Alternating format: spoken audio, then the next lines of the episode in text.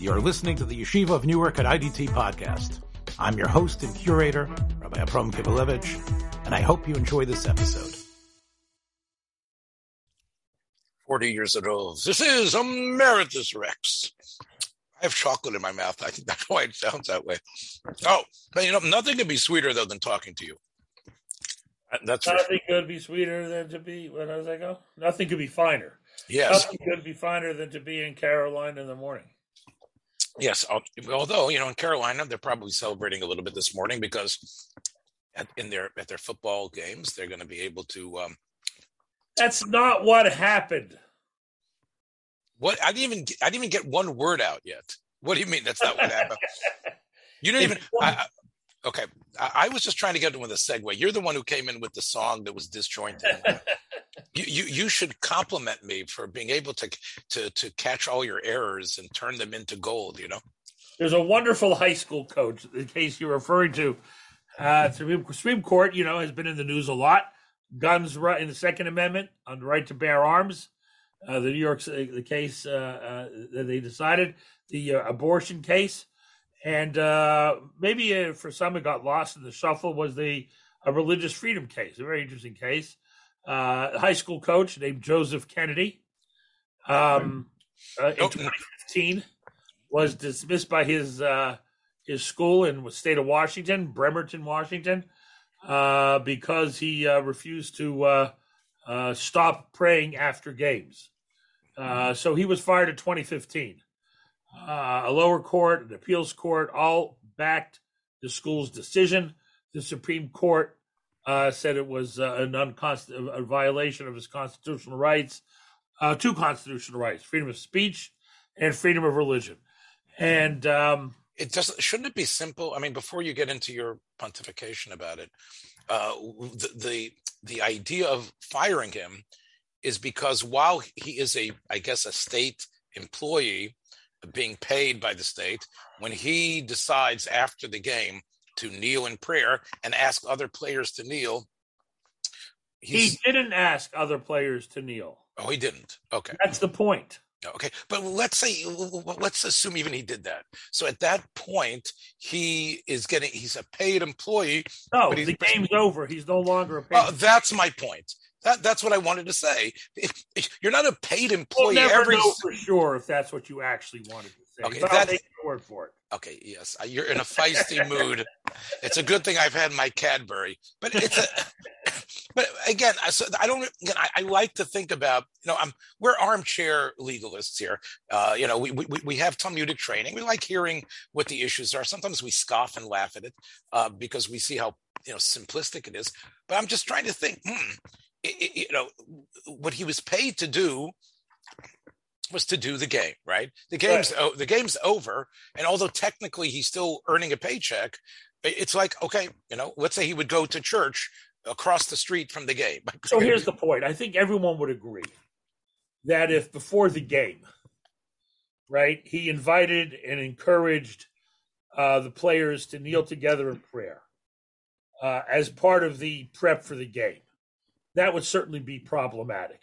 And even if it was voluntary, you could say it's problematic because there's an implicit pressure on players to conform to a coach's desire in order to curry goodwill with the guy who determines how much you're going to play. So you you could make that argument that it's implicit pressure and all of that.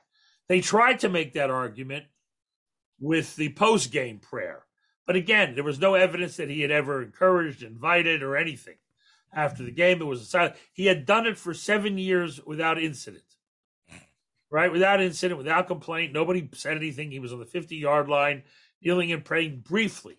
Okay. And I, you know, then somebody complained, and then the school fired him, and or tried to get him to stop. The, the school first said he should do it in private, and then he refused. Anyway, so uh, listen, religion state questions before the Supreme Court are not simple. Uh, for instance, uh, Christmas displays on Sure. government property. I, I'm, and again, there's three kinds of property the Supreme Court has ha- ha- has ruled about. There's private property, there's public land, and then there's government land. There's two different things. There's a public park, and there's the the lawn of City Hall. All right, those are two very separate things because public land doesn't necessarily uh, constitute or imply government support for religion. City land or government land does.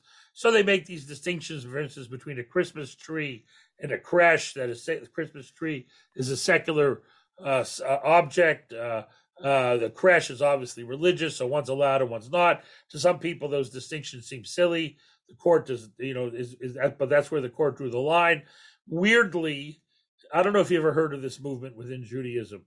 Uh, uh, the, the, yes, Chabad. I know where you're going. Yes. The Chabad movement. What's it called? Oh, I didn't know that. It's Chabad. Chabad movement uh, tried uh, argued in court that a menorah is a secular object, which was bizarre in the Seattle, Washington case, uh, in the airport in Seattle, I think it was, uh, where they wanted to put up a menorah, which is again violation of the dictates of Shulchan Aruch, which tells us that Pirsumei Nisa is for the home today and there's no Indian of pursuing. Right. You know, look, we talked about this. Uh, I don't recall talking about it. Okay. Right. You don't recall what you talked about anytime. You know. No, I do not recall. it's, one of the you, great things about getting old. Everything is new again. Yeah. Look, you know, you, you're like old faithful. Look, when the geyser erupts, the geyser erupts, and whether it's the same lava that was spewed last time or not. but, anyway, but, but, but let's yeah, let's talk about this case. And, and okay, I, in this case, what happened is the guy was kneeling in prayer privately. I mean, I shouldn't say privately, publicly, but by himself without encouraging other players to join. Now, you could say, oh, he's a coach. It's right after the game. Implicitly, uh, players know that, you know, to be in his good graces, they should pray with him. But again, uh, you know, that's a bit of a tenuous argument. And, uh, and, the, and the court ruled that he was allowed to pray. Uh, and they invoked both things, uh, you know, the uh, freedom of speech and freedom of religion. The issue is in the First Amendment. It talks about the government shouldn't establish, and that's questionable. But again, this comes on the heels of the of the Supreme Court decision in Maine, which said if you're going to give students vouchers or tuition grants, you can't prohibit them from using it at a religious institution, as long as the payments are, are neutral, don't favor religion or disfavor religion. So uh, this Supreme Court is is more. Uh, it, is more expansive in terms of religious freedom uh, and a little less concerned about separation. Why, why don't why don't we contrast this a little bit to the uh, and, and neither of us were you know rabbis at that point, but we still remember you know the echoes of the school prayer decision in the mid 1960s. Right. Right. Where then I think the the issues were uh, to actually before class began to have a moment of prayer, right, and and um, to allow students of faith to be able to before the classes began in the homeroom or whenever it was the first period to be able to pray. And i think there you remind me but I, I remember there was a lot of debate about that um, listen the jewish community in the united states traditionally has been very uh, strident in advocating for strict separation, that uh, Jewish children in schools shouldn't feel stigmatized by not joining in prayer or being forced to pray. Uh, you know, where if you start with the Lord's Prayer or some Christian prayer, it obviously excludes. And remember, these decisions go back to the time when Jews were, you know, certainly the most high profile religious minority in the U.S. That's not the case anymore uh, with the uh, increased diversity of religious communities in America. But uh, there was a stigma attached, uh, uh, you know, to, uh, to, to the Jew who didn't pray or, or, or you know sat in class. There were always these controversies in public schools about the Christmas pageant that was being put on, you know, and whether you know if that was appropriate for a school to have and you know, having, you know, Jewish kids either being forced to sit it out or play a role in it. And, and these are, you know, these are the kind of things you, you know, you, you read about it in novels written by Jewish authors in the mid to late 20th century about their experiences. Sure. And, feeling one way or another about it. And even, you know, in a rabbinic sense, there were, I think, Rabbi Shiner from Pittsburgh, I believe, yeah. who was a Rosh HaYeshiva eventually of great renown, uh, also talked, I think, about the Christmas pageant and that that happened and what occurred in that way. I don't remember exactly what the resolution was, but I, well, think, I what they did, what the, the, compromise was that the, the, is that the Jews would always play play the people who killed Christ. I think that. yeah. Right. That was compromise. the, the, maybe they could. Maybe they could be the the uh, you know the the people who formed the cross. You know, they could have right. been the, carpenters were actually making the cross um, or throwing garbage. Um, look, the you know, and I remember that you, you mentioned Chabad before, and I remember the Lubavitcher Rebbe, one of in his strident more youthful days, uh, he actually was fighting for this moment of prayer because he thought that it would mean that there would be an elevation of ideals. Listen, that's the point. So, at a certain point, and it certainly is true today, there is this, uh, there is a, a, a dual assault, and I, and I don't want to use too strident a term on what was traditionally assumed to be the American Jewish position the American Jewish position was always the Jewish community in America has, has has been successful and prosperous and has thrived because for the first time we're in a country that separates, right? Whether that's accurate or not historically, you can argue, but that was always well, we we separate, right? We were judged as individuals, not as members of a religious community, right? We're in a meritocracy. There's a melting pot, but strict separation. Okay, but then you had a dual assault starting when the Orthodox community became uh, more powerful and, and, and, and more vocal. Most of it had to do not with what you've mentioned, but part that was part of it. Most of it had to do with the Orthodox community and their approach to government approaches the government much more for Jewish interests than for Jewish values. Uh, when you're pushing for Jewish values, you push for separation.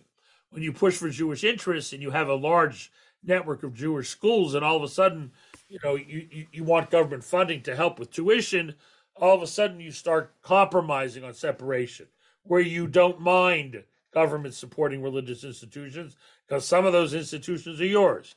So in states like Ohio, there's a voucher system where Jewish kids benefit enormously, Jewish families, I should say, benefit enormously from the fact that they can take those vouchers and go to yeshiva and and that's helpful. in in, in Ohio is one state like that, uh, where where you're allowed to do that. And Maine is now another state where where a similar program is at work, uh, and um, and all of a sudden the traditional Jewish position on strict separation, on not a government not supporting at all anything that's that, that you know that, that that is religious, all of a sudden is compromised right. because right. we have, we have religious. The other one, the the, the Rebbe, by the way, is very interesting on this subject because you're right. In other words, is it better for Jews when America is Christian or religious, let's say? And obviously, many liberal Jews would say, no, it's terrible. You end up with, you know, evangelicals and, and you know, people who.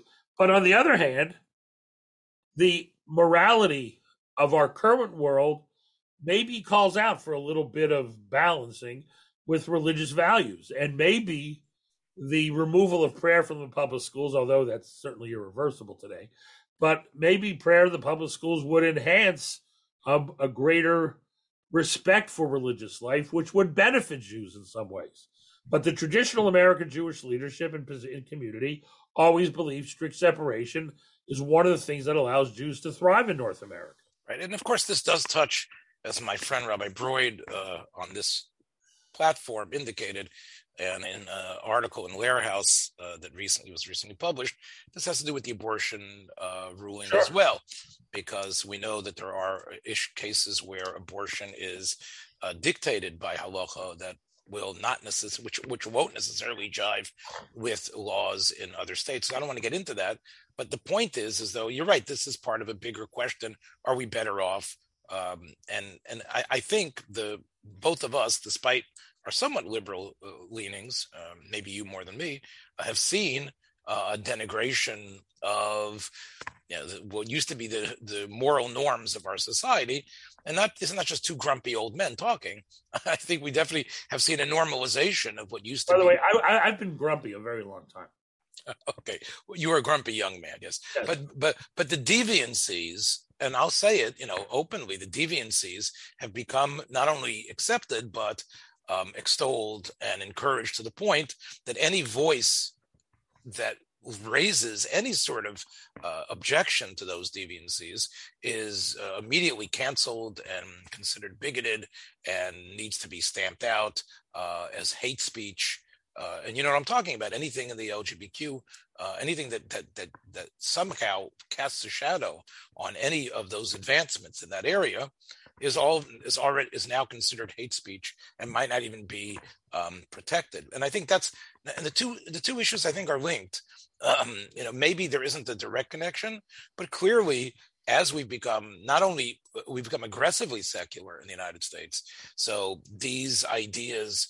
I, I mean, look at the frenzy, and I, I want to talk about the the school about the football coach again, but the frenzy that was unleashed by the Supreme Court rulings.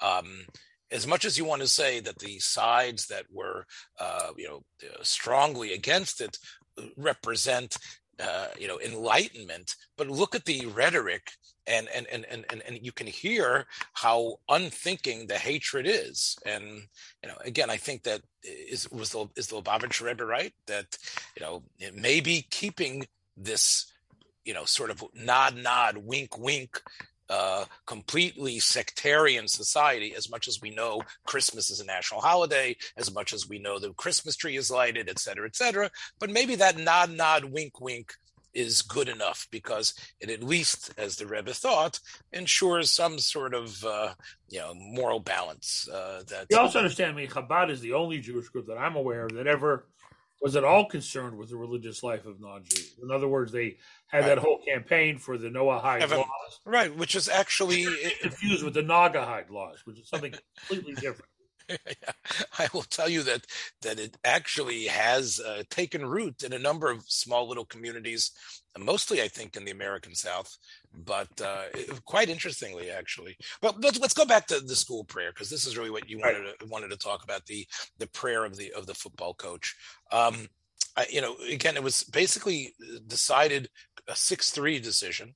Um, so uh, here there was was there a, did you read the dissents was there some sort of uh, yeah i mean the dissents are, are you know the, the dissents are in sync with the decisions from the 60s and 70s which talk about implied pressure to conform with what a leader meaning the coach in his position is doing and and and how that you know even though the game's over it's still an employee and implies you know uh, an embrace of religion, which is inappropriate in a public uh, uh, in a public setting like that.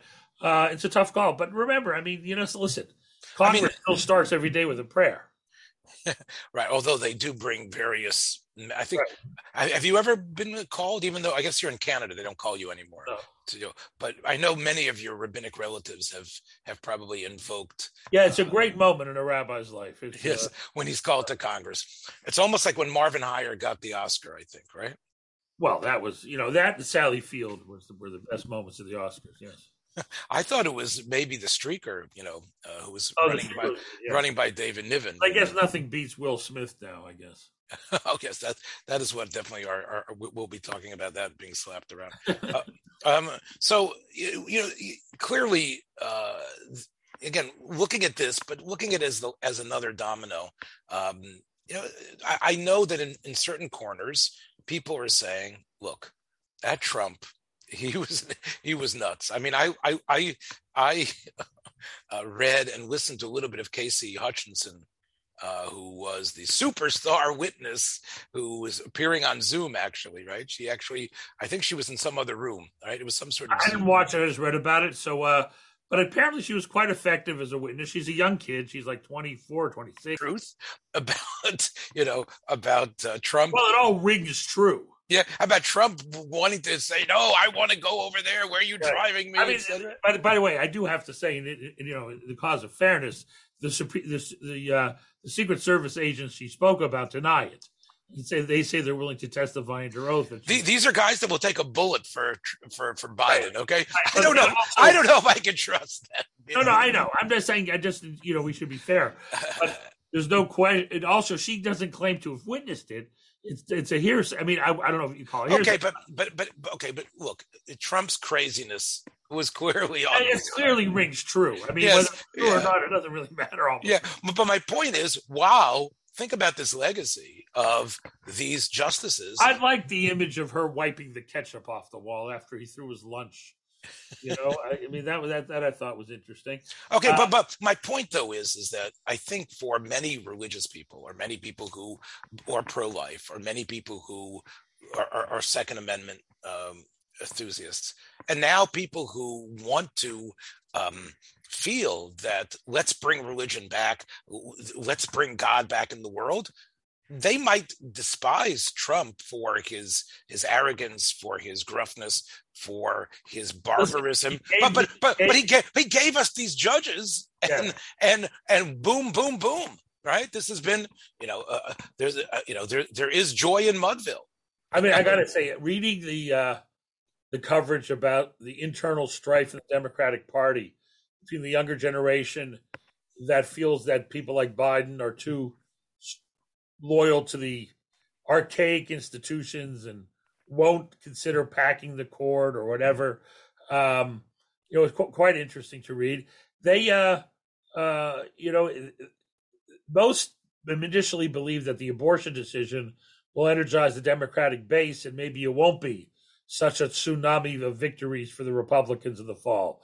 At the end, the Democrats will be energized by this. I don't know. I think most people still vote on the economy, and certainly uh, you can debate how much of it is Biden's fault or not. But the economy certainly tends tends to uh, determine election results. But uh, they think the abortion issue will, will help and energize their voters. It maybe even swing some voters to, to their side. Uh, time will tell. But uh, uh, there's no question the lasting legacy of Trump is the Supreme Court. Right. And Coney Barrett and, and you know these guys they're they're you know Kavanaugh and uh, these Right. And, and he had the brains to uh, well at least no, to these are people of to- substance. and, and not and substance and of years of life expectancy. Yeah. Amy, Amy Coney Barrett, especially.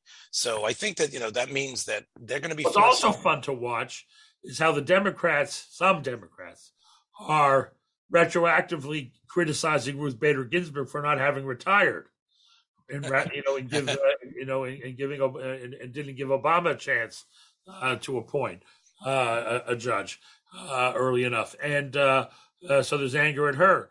Uh, but uh, there's no question this is this the most impactful legacy of Trump will be the Supreme Court. Right. So, which, which is very interesting because on one hand, you have these Supreme Court decisions, which, whether you agree with them or not, represent a distinct turn and uh, and forces to be reckoned. And on the other hand, you have the January 6th hearings where it's Right. okay, it's more insanity from this man. Okay. So it's it's it's it's a very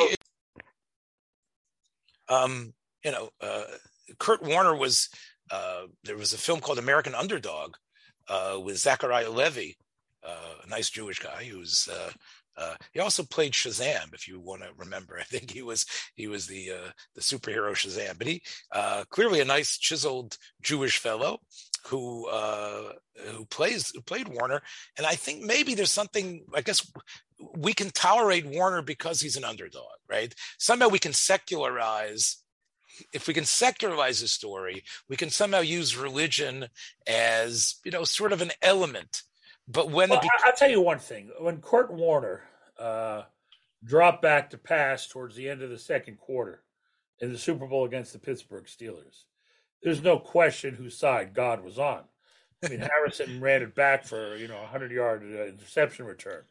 Uh, you know, I mean that was one of the greatest plays in the history of uh, of that. that okay, You know, all chugging along there around the sideline, you know, basically just breaking the plane and scoring a touchdown, fourteen point swing. I mean, that was you know we all know who God God wants the Steelers to win. I mean, I mean that's we know that. I mean, Yes, yes, yes. Okay. Well, you know, you, you know, uh, you. I, I would have to say after this episode that uh, hopefully we'll send something over to the Rooney family, and you will be not only uh, uh, brought in to sing the national anthem, which I know you are very happy to do. Uh, I, I know Joel, Canada Day is coming up. Uh, yes, this Friday. Right. Yes. Yes. July first. So, uh, but I know that you still can somehow hum uh, the lyrics somehow to the national anthem. Maybe they'll bring you in there and and and to lead somehow the the prayer after the Steelers. I would just like to point out for, for our listeners that when I'm watching a football game at home and the and the national anthem comes on, I stand up at attention. okay, in the privacy of my own my own room, I stand up because some of us still respect the flag. well, you know that is definitely a sight to see. We'll try to, you know, maybe you could uh, take a picture of it uh, for us, and we we can make that our icon instead of the old rabbi that we have as our icon for Emeritus Rex. We can have you in your football jersey, but you know what? Make it only from the waist up, please. Take care. Thanks for joining us for another episode from the Yeshiva of Newark at IDT Podcast. Be sure to subscribe on your favorite podcast app so you don't miss a single episode.